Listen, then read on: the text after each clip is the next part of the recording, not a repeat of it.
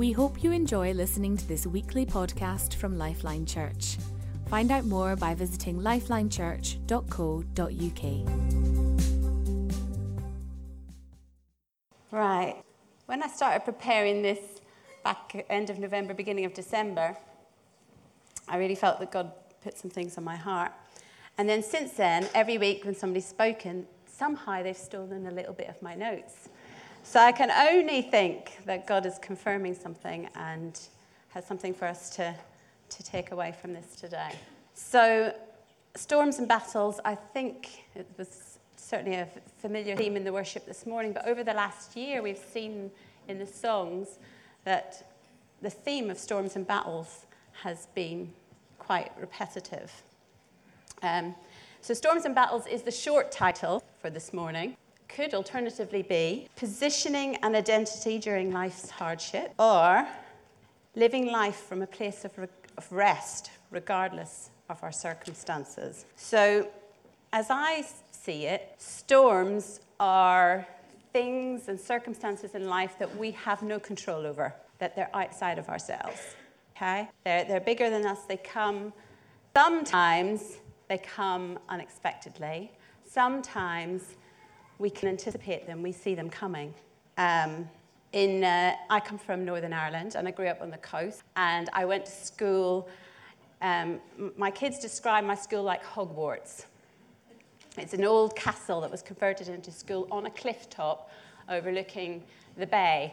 So sometimes it was a bit hard to concentrate in lessons. And if I looked across the bay from Portstewart out to the Donegal hills, you could see, it could be the sun could be shining in Portstewart, but over the Donegal hills there could be this dark cloud looming.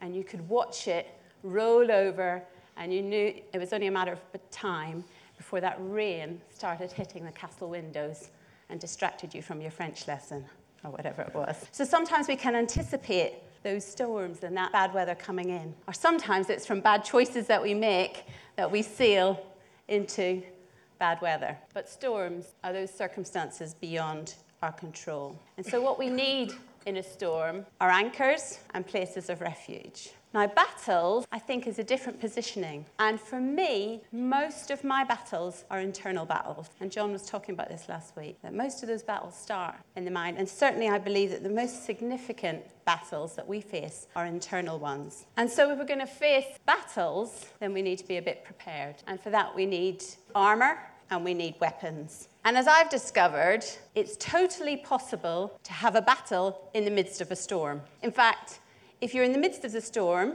circumstances beyond your control, then it's very, very possible that you're also facing a battle internally, okay? So it's important to know what's a battle and what's a storm, and this can help us determine our, pos- our positioning. So in the middle of the storm, what anchors can hold us in those storms? I love this verse. We have this hope as an anchor for the soul, firm and secure. It enters the inner sanctuary behind the curtain, where Jesus, who went before us, has entered on our behalf. So at the cross, the curtain was torn. Jesus went beyond into that place of holy of holies, where previously in the temple only the priests could go. And he went before us so that we could go, okay? So our anchor is in what he did in the cross, okay? It's in him going before us. So assurance of our salvation, that is an anchor. Now may the God of hope fill you with all joy and peace in believing, that you may abound in hope by the power of the Holy Spirit. So hope, um, I don't know if you look up the symbol for hope, it is an anchor. And so when we can look through those verses about hope, those are the things that anchor us. So it's the God of hope by the power of his Holy Spirit. So it's the salvation that is, anchors us, and it's his Holy Spirit that empowers us and gives us that hope. Find rest, O my soul, in God alone. My hope comes from him. When we have an anchor in him, we can come into a place of rest. When our anchor, when we know that sure foundation of our salvation, when we are empowered by his Holy Spirit, we can come into that place of rest, regardless of the circumstances. Blessed is the man who fears the Lord, who finds great delight in his commands. He will have no fear of bad news. His heart is steadfast, trusting in the Lord. His heart is secure. He will have no fear. In the end, He will look in triumph on his foes. So the fear of the Lord is an anchor for our soul. So we all know the story, I assume most people know the story of Jesus calming the storm. And when the storm whips up, where is Jesus in the boat? Where is he? He's sleeping. He knows that place of rest in the storm. He's not afraid because his, his anchor is secure. He knows who he is. And I completely relate with the disciples in that absolute sense of terror and panic at those waves, because realistically they look terrifying, don't they? But actually, what do we know? He calms the storm with one word. He is the master of those waves. And we know the master of those waves, and he is our anchor in the storm. Knowing this, that he is at rest in the storm, Jesus, and he has authority over the storm. And knowing this can anchor us when things seem beyond our control. So that's anchors. And what about that place of refuge? The name of the Lord is a strong tower. The righteous run into it and they are saved. So about maybe almost ten years ago, I had a dream one night. And it actually was a bit of a nightmare. And in that dream, I was running away from something really terrifying and really evil. And it was just surrounding me, and I was absolutely petrified. But I saw in this dream this old medieval tower, just like, just a single tower. And I ran into that tower. And I remember in the dream that there were some other people in the tower with me, and certain faces. Um, and Daniel and I were in the tower, and two of the faces that I remembered specifically were Mark and T. Baden. So it didn't really have much significance for me at the time. Of course, they're very significant, but it wasn't that significant to me at the time. And there was other parts of the dream, and God spoke to me about other things and about overcoming fear and how he sees um, my fear as a child no bigger than fear as an adult. And he, in different ways, in other parts of the dream, he spoke to me at the time, but there was parts of the dream I didn't really understand. Fast forward quite a few years later, and I was facing a storm in my life, and we were facing a storm. And I suddenly remembered this dream, and I thought, we need to run into a strong tower.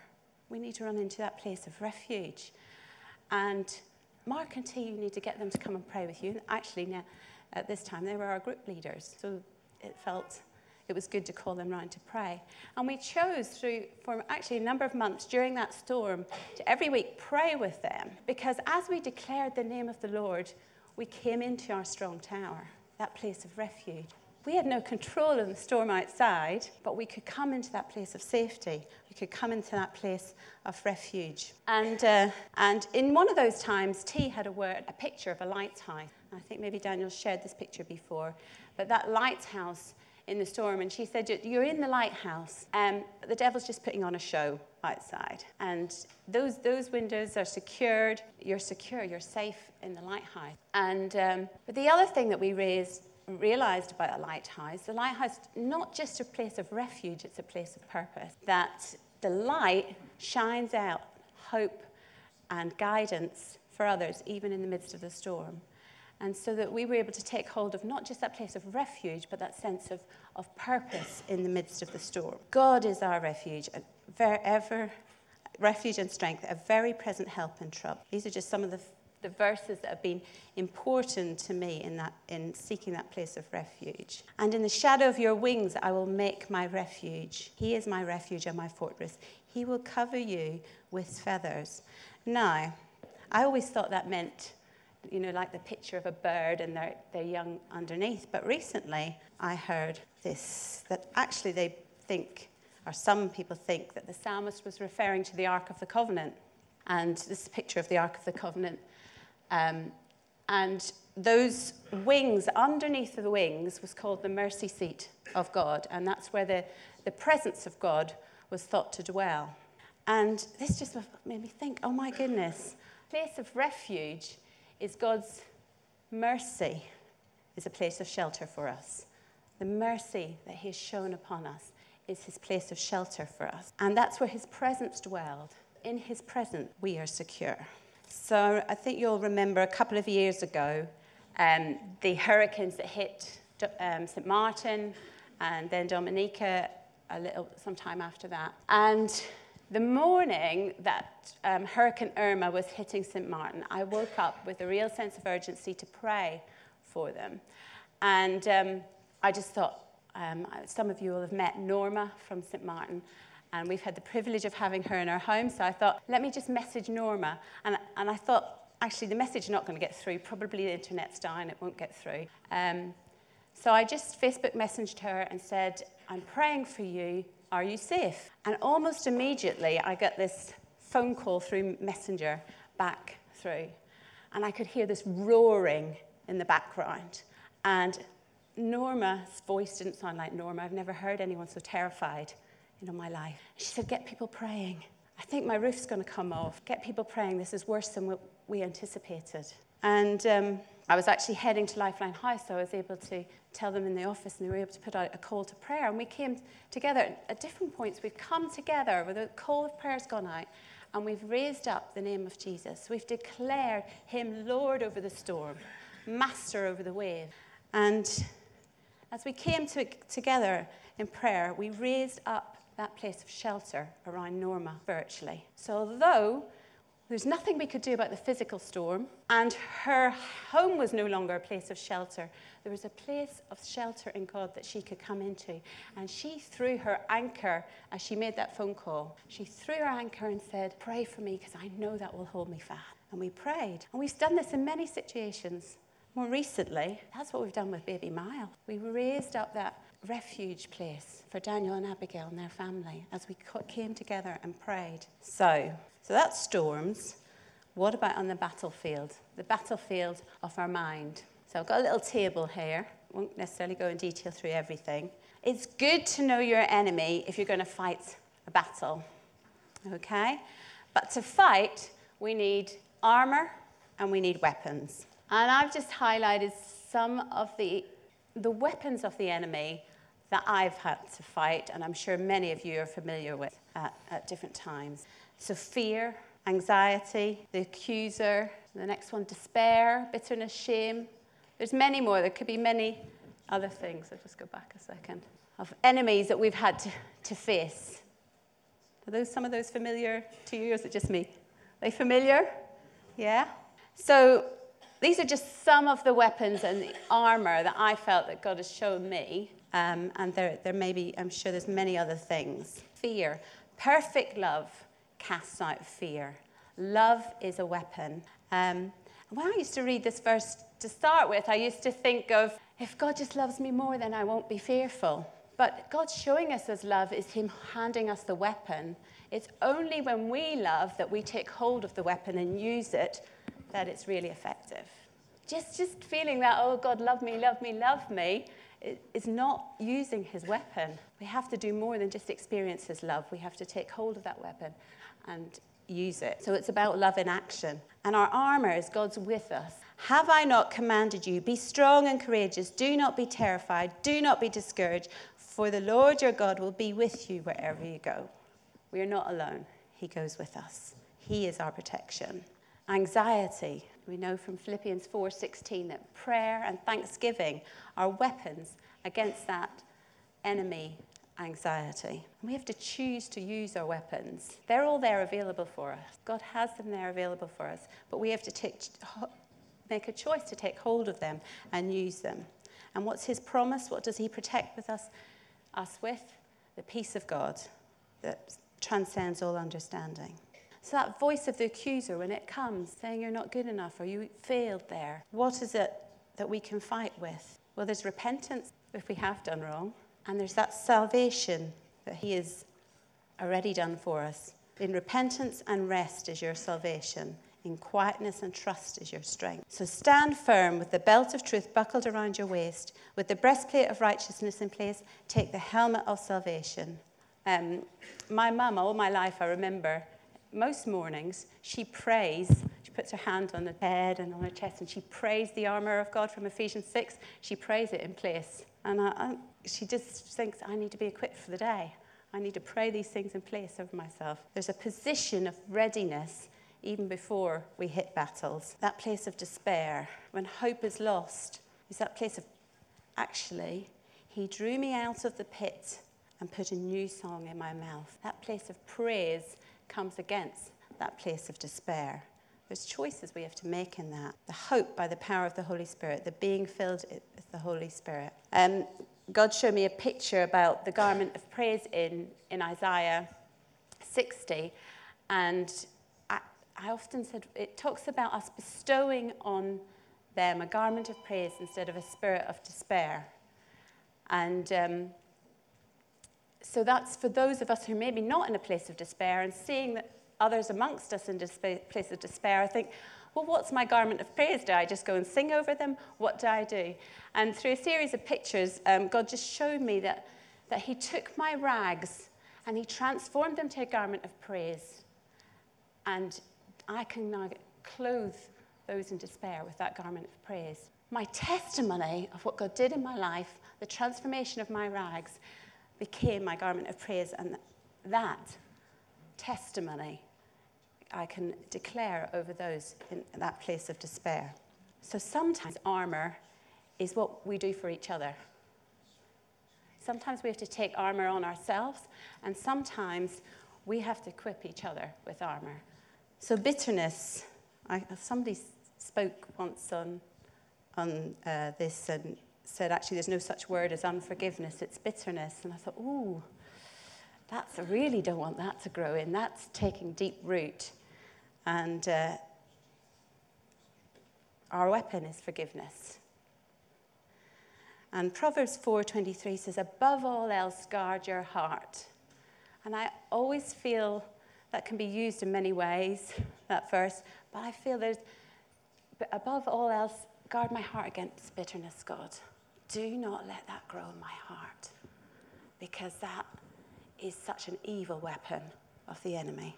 Because we've known his forgiveness, we can live in that place of forgiving others. God promises us that he will, that those who trust in him, he'll never put to shame. And again, in Isaiah sixty, it talks about, instead of their shame, my people will receive a double portion. And it goes on to say, for he has clothed me in garments of salvation and arrayed me in a robe of righteousness. There was an old song from a long time ago, I'm, I'm covered over in the precious blood of Jesus. In, in that place of salvation, in that death on the cross, he covered our shame. And if we live in the goodness of that, the enemy can't touch us. So, on the battlefield, I would suggest that the enemy's greatest weapon is isolation, preying on our weaknesses. If he can divide us, if he can get one off on their own, they're weak. Because in a battle, an army comes together. They fight the, in, in a kind of, they have a strategy, they come together and they fight. But one on their own is likely to be picked off quite quickly and quite easily. And so our greatest strength when we face battles, whether they're internal or external, is his presence and his people. Is that coming together? His presence and his people are our greatest weapon. One of the other weapons I've experienced when fighting internal battles is the weapon of worship. And I know during some of the storms and, and fighting internal battles in the midst of those storms, some of we had a, a playlist which we named Hope Filled, and we played it over and over and over again. And many of the songs, even songs we sung this morning, were on that playlist. And there's a real strength in worship. It's one of the, the weapons that, that God has given us in fighting those internal battles. So, just a very, very quick, I'm not going to go through all of these, but you'll recognise some of these songs we sung today. You've been faithful through every storm, we sang that. You are strong, Lord, and always faithful. You ru- rule the stormy sea. You calm its angry waves. I'm going to sing in the middle of the storm. Sing praise to you, God. You are my fortress. I raise a hallelujah in the presence of my enemies. This is a good verse. You will not have to fight this battle. Take up your positions. So take up your position. You need to know what your position is. Stand firm and see the deliverance of the Lord, the Lord will give you. And as they began to sing and praise, as they began to sing and praise, that that was a weapon. There's, there's quite a few stories in the Bible where, where worship, they went round the walls of Jericho, wasn't it? And they made an awful racket and worshipped, and the walls came down. That God fights for us, but we're called to take up this weapon of worship. You surround me with songs of deliverance from my enemies. Other songs. Battle in the grave, the war on death was waged, so that by his death he might destroy him who holds the power of death, that is the devil, and free those who all their lives were held in slavery by the fear of death. Some of these songs, they're, they're weapons in our hands. We can take them and wield them against the enemy. So for me, when, when anxiety and fear took hold of me, worship became one of my we- weapons. It became that place. And Psalm, Psalm twenty-three, one of the songs that we've sung on Psalm twenty-three, was one of those important songs. And I remember standing in our living room at different points with it on YouTube, on the T V, and just really declaring and coming into that place. I'm not alone. He is my refuge. He's my strength. He goes before me. We can declare those things. So one of the other things that God challenged me or I felt to do was write psalms, because I love the psalmist. I love the fact that he's so honest, and he shouts at God sometimes and says, this is awful. How can I possibly go on? This is a terrible situation. He tells God how it is, but then he doesn't stop there. He says, but you, God, but God. And he sees it. And I just wanted to share with you one of the psalms that I wrote in the midst of a stormy season. How long, O Lord, must we face this storm? The wind and the waves intimidate me in the darkness of the night. How long, O Lord, will this battle rage against me? I feel worn down by the fight, and my armor feels heavy to me.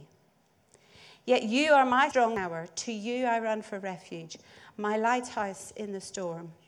You shine light and reveal the dangers. You keep me safe within. You renew my strength in battle. I take up your weapons of truth and your promises. My strength is renewed. I sing praises because you put joy within me, a new song in my mouth.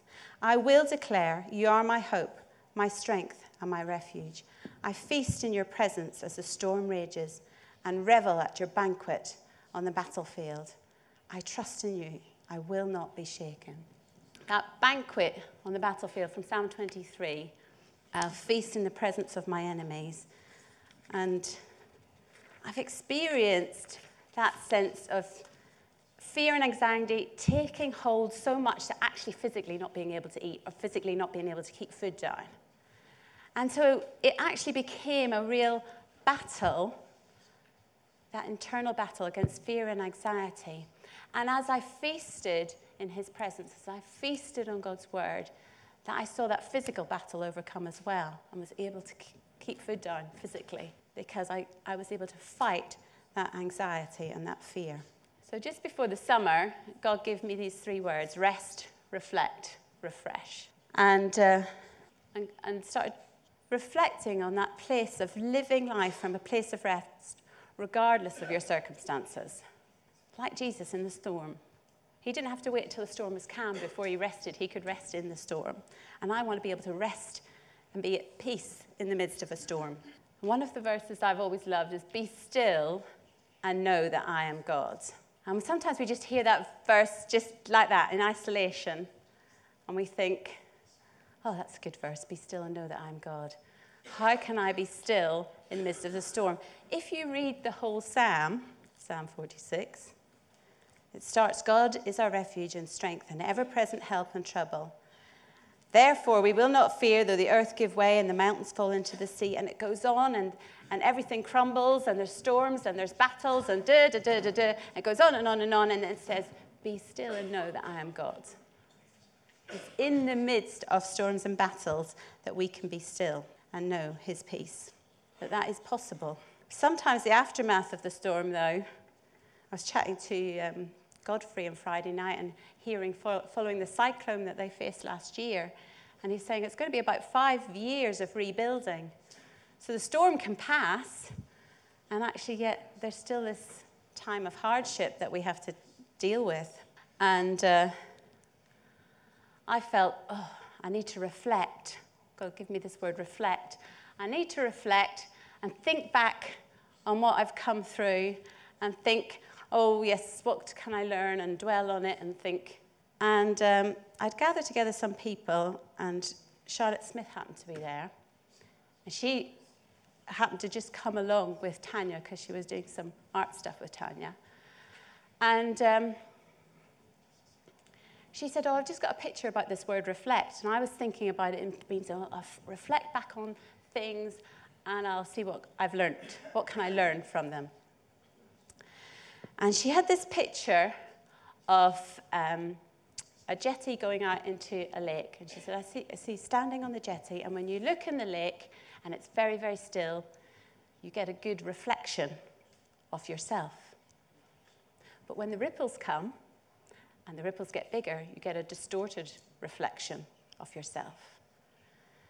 I thought, when you look at your circumstances and you reflect your circumstances, you get a distorted view of your identity. And Charlotte said, no, because you, you need to look at God. Your identity needs to be in God. And I thought, yeah, I can't just reflect on what's been. I have to reflect on who God was in the midst of the storm. I have to reflect from a place of thankfulness. I have to reflect and recount his hand in the storm, not the circumstances themselves. Because actually, I want to reflect him. I don't want to reflect the circumstances. Because then even in the aftermath, what will I do? Self-pity? Could I fight fear again that this could happen again? What could happen if I reflect the circumstances rather than him? And as we rest in him and as we reflect him, he brings us into that place of refreshing. So it's all about living in his presence and reflecting him. So when we reflect our circumstances, I think we become slaves. We actually become slaves to the enemy of fear. Or maybe we can't become slave to the circumstance itself. Anxiety, illness, cancer, whatever the circumstance is, I become a slave to that. Or I could become a slave to the attack from the enemy in that circumstance. The fear, the anxiety. We become prisoners of our circumstances. And our identity becomes dictated by our circumstances. But when we reflect him, when we reflect Jesus, when we look to him, we're no longer slaves. Amen? We are no longer slaves. Our identity is in him, regardless of our circumstances. Just before I finish, I just want to read something. I am a child of God. I know my anchor is in him. I declare his name and come into my strong tower of refuge. I put on my armor against my enemies, and I wage my weapons of love and forgiveness and thanksgiving and praise, and I see Satan's strongholds tumble. I am no longer a slave of my enemies or my circumstances. My identity is in Christ Jesus. I am a child of God.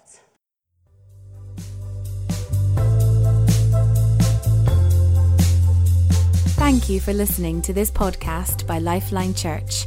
We hope this message has been an encouragement to you. We are a relational church with a passion to demonstrate God's love to one another and our surrounding community in real and practical ways.